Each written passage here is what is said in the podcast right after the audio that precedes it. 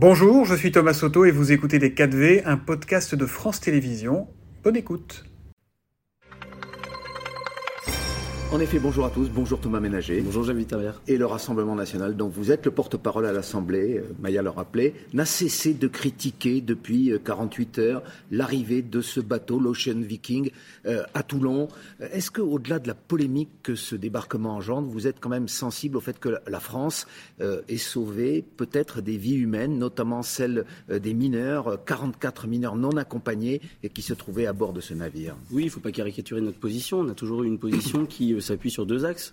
Un axe d'humanité, c'est-à-dire d'accueillir euh, au début, d'aider sur les, sur les bateaux, d'apporter une aide médicale, de les secourir et non de les accueillir. C'est-à-dire que nous souhaitons euh, les soigner et ça avait déjà été fait avant même euh, l'accueil de ce bateau, puisqu'un certain nombre avait été déroutés vers le CHU de Bastia. Mais nous souhaitons, dans un second temps, les renvoyer dans leur port d'origine. Donc de l'humanité, les secourir, leur apporter des aides, une aide humanitaire, mais pas les accueillir sur notre sol. Mais qu'est-ce qui vous fait dire, à l'instar de Marine Le Pen, que cette décision euh, qui est exceptionnelle. Il faut le rappeler, c'est la première fois que la France accueille un bateau de ce type et le début d'une nouvelle politique. Est-ce que vous avez des éléments euh, pour justifier euh, cette affirmation, encore une fois, de votre ex-présidente, mais toujours chef de file, Marine Le Pen? On sait que c'est un appel d'air. Et vous savez, c'est les propos du président des SOS Méditerranée qui a dit que c'était amené à se reproduire. Et nous ne sommes pas les seuls mais ça, c'est pas la France, c'est le président des SOS Méditerranée. Mais, mais, mais, nous le savons, et c'est même l'ancien ministre de l'Intérieur, Gérard Collomb, qui était ministre d'Emmanuel Macron, qui a condamné cette décision. Et surtout, c'est une nouvelle volte-face de la part d'Emmanuel Macron. nouvelle volte-face. En 2018, il avait dit que c'était un cynisme absolu d'accueillir ces bateaux, que c'était faire le jeu des passeurs. Qu'est-ce qu'il aurait fallu faire alors, Monsieur Ménager eh ben, Il aurait fallu faire euh, ce que nous, nous défendons, c'est-à-dire de soigner ces personnes et de les renvoyer dans leur port d'origine. Hmm. Ce que nous dénonçons, c'est qu'à chaque fois, c'est toujours à la France et aux pays européens d'accueillir euh, ces bateaux. Mais euh, pourquoi ils ne vont pas en Tunisie? Pourquoi ils ne vont pas en Libye? Pourquoi ils ne vont pas en Algérie? Il y avait d'autres ports. Et à chaque fois, les ONG jouent sur le droit maritime, s'approchent des côtes françaises, des côtes européennes et mettent pression, mettent la pression euh, sur la France pour euh, accueillir ces, Mais ces vous considérez qu'il y a une communication mensongère du gouvernement lorsqu'il affirme, lorsqu'il proclame, Gérald Darmanin l'a dit, que cette décision, elle est exceptionnelle, encore une fois, et que ce n'est pas euh, un changement de doctrine sur euh, la fermeté que la France continuera d'avoir vis-à-vis de l'accueil des migrants. Mais on voit le contexte aussi, c'est-à-dire ça vient euh, quelques jours après l'annonce de Gérald Darmanin d'une nouvelle filière d'immigration avec de nouveaux titres de séjour pour les métiers en tension. On constate que Gérald Darmanin organise aujourd'hui une submersion migratoire de notre sol, alors que notre modèle social ne permet plus d'accueillir, que les Français ont envoyé un signal très clair, notamment pas l'immigration choisie qu'il prétend non, défendre. Je, je, ne le pense pas. Je ne pense pas. En accueillant toutes ces personnes sur notre sol, il envoie un message très clair aux passeurs, aux personnes qui sont en Afrique en leur disant vous serez accueillis, vous serez régularisés, alors que nous, nous ne pouvons plus les accepter sur notre territoire. Si la France fait preuve de laxisme, comme vous le dites, euh, comment vous expliquez la, réaction de, l'Italie, de votre ami politique euh, Giorgia Meloni, la nouvelle première ministre italienne qui euh, défend peu ou prou les, les mêmes thèses que vous, qui considère que la France est agressive dans cette, dans cette affaire et qui rappelle qu'elle, avec son, pas elle, mais son pays, a accueilli quand même 90 000 euh, migrants depuis le début de l'année et que l'Europe, qui s'était engagée à en, prendre certains, n'en a accueilli finalement que 117. Moi, je dénonce les propos honteux de Gérald Darmanin, c'est-à-dire qu'il a eu des propos qui ne sont pas dignes euh, des relations que nous devrions avoir avec l'Italie. C'est un parti, c'est un pays allié, c'est un pays euh, proche de la France, et les propos qu'il a tenus ne sont pas de nature à entretenir des bonnes relations. Alors après, par rapport à Madame Meloni, notre allié en Italie, c'est Monsieur Salvini de la Ligue, mais nous partageons ce que le choix qui a été fait par les Italiens et qui a été un message très clair, qui a demandé à Giorgia Meloni de stopper cette immigration massive. Et c'est ce que nous, nous souhaitons faire aussi en France. Et c'était le message que les Français avaient passé, notamment aux élections euh, législatives. Et force est de constater que Emmanuel Macron ne l'a pas entendu. Éric Zemmour et ses amis sont allés manifester hier à Toulon vous n'avez pas fait autant Vous approuvez ce genre de démarche? Non, nous sommes des politiques sérieux. Nous ne sommes pas là pour euh, faire le pitre, aller manifester. Ce n'est pas notre rôle. Nous sommes là pour apporter des solutions. Dire ce que nous ferions si nous étions euh, aux manettes et ce que nous ferions si, en 2027 ou peut-être avant, on ne sait pas, Marine Le Pen était amenée à, diriger la France ou être Premier ministre de la France. Et nous avons une politique migratoire qui est à l'inverse de celle de M. Darmanin et de M. Macron. Alors vous êtes des politiques sérieux. Je reprends votre expression. Quelques jours après l'arrivée de Jordan Bardella, qui est désormais votre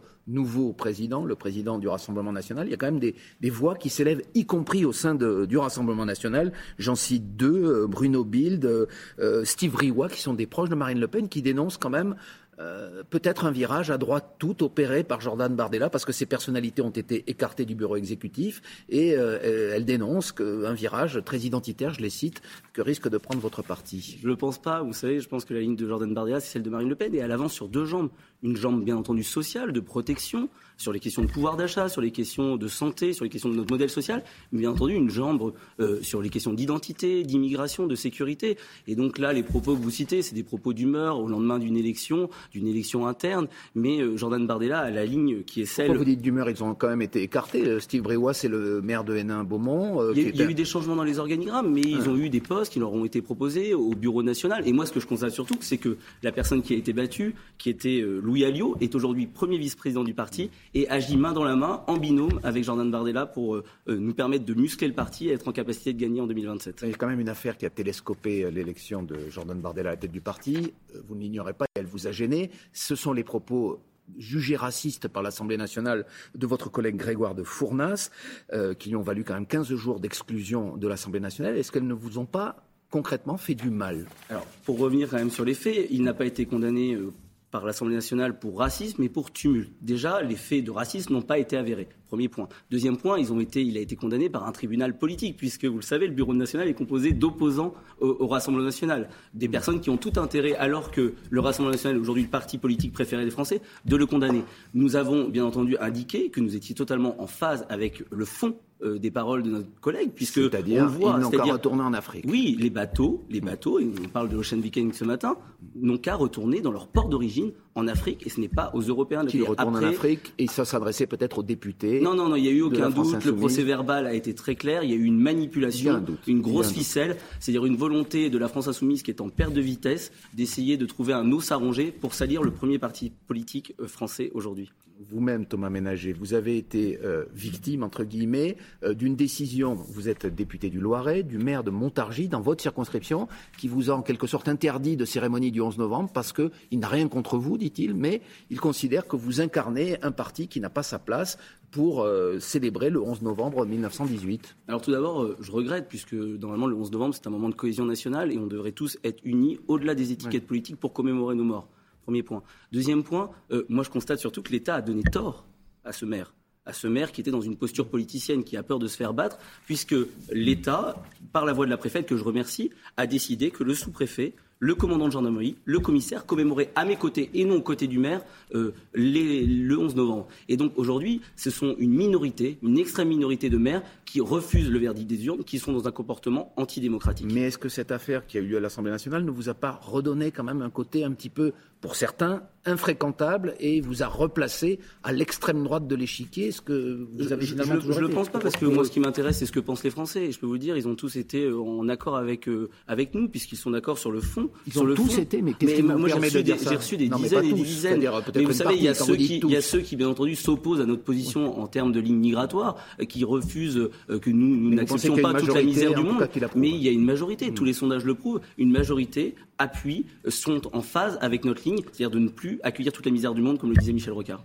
Est-ce que c'est dans cet esprit, et ça a surpris beaucoup de personnes, que votre groupe veut euh, présider le groupe, euh, veut présider, oui, précisément, le groupe d'études sur l'antisémitisme euh, qui va avoir, qui va bientôt être installé à l'Assemblée nationale C'est une volonté qui a beaucoup surpris, qui a même choqué certains représentants de la communauté juive qui considèrent que votre parti n'est pas forcément le mieux placé, vu son histoire, vu le parti dont il est issu, le Front National, cofondé par d'anciens serviteurs du régime de Vichy. Moi, ce que je constate, c'est qu'il y a de la polémique là où il ne devrait pas y en avoir. Je rappelle les faits pour vos téléspectateurs. Il y a une liste de groupes d'études qui a été élaborée avec l'ensemble des groupes politiques sous la présidence de notre vice-président euh, euh, Sébastien Chenu. Euh, tout le monde était d'accord sur la liste et tout le monde était d'accord sur les règles de la répartition. Renaissance a fait le choix de choisir, dans, un, dans une règle de tourniquet, les jeux vidéo et la pêche. Dans un second temps, nous, en tant que premier groupe d'opposition, nous avons choisi le groupe de l'antisémitisme. Pourquoi, moi, Pourquoi et Parce que c'est un sujet majeur. Parce qu'aujourd'hui, nous considérons que nous sommes les seuls à défendre nos compatriotes juifs. Vous êtes parce que, mais parce que oui, face à l'islamisme radical, ce n'est pas la France insoumise qui en plus essaie de polémiquer en disant qu'ils ne souhaitent plus rejoindre ce groupe parce que je pense qu'ils sont très mal à l'aise quand ils défendent l'imam Hussein, quand ils défendent des personnes qui tiennent des propos antisémites. Et vous, aujourd'hui, les mieux placés. Ah ben, Avec, par exemple, dans vos rangs, un député, Frédéric Boccaletti, dans le Var, euh, qui a tenu dans le temps une librairie euh, présentant des ouvrages négationnistes. vous, savez, ça, c'est des, faits qui ne sont pas avérés, euh, ce ne sont pas des, réalités. Moi, je, je, parle des faits actuels en 2022. Serge Klarsfeld, Serge vous le connaissez, hmm. il est à la tête des filles et, fils et filles déportés juifs de France. Il est allé à, Perpignan aux côtés de Louis Alliot, du maire de Louis Alliot. Il a été attaqué, mais lui, il a répondu. Il a répondu que c'était une politique polémique qui était totalement stérile. Et il a répondu qu'aujourd'hui, le Rassemblement national s'était rallié à ses valeurs. Et aujourd'hui, nous, nous considérons que nos positions qui souhaitent protéger euh, nos compatriotes juifs de France euh, sont les plus à même, euh, face à la montée de l'islamisme radical, notamment dans les quartiers, de les protéger. Eh bien, on vous a entendu ce matin. Merci beaucoup Thomas Ménager, porte-parole du groupe Rassemblement national à l'Assemblée et député du Loiret. Merci. beaucoup à tous les deux. parmi les déclarations ce matin, Thomas Ménager qui maintient la position du Rassemblement national à propos de l'Ocean Viking. Oui, euh, pour secourir les migrants, non pour les accueillir. Il estime que le message qui a été envoyé par la France en accueillant ce bateau, euh, la France a adressé un message aux, passeurs en leur disant vous serez accueillis et régularisés. Voilà pour la politique. C'était Les 4V, un podcast de France Télévisions. S'il vous a plu, n'hésitez surtout pas à vous abonner. Vous pouvez également retrouver tous les replays en vidéo sur France.tv.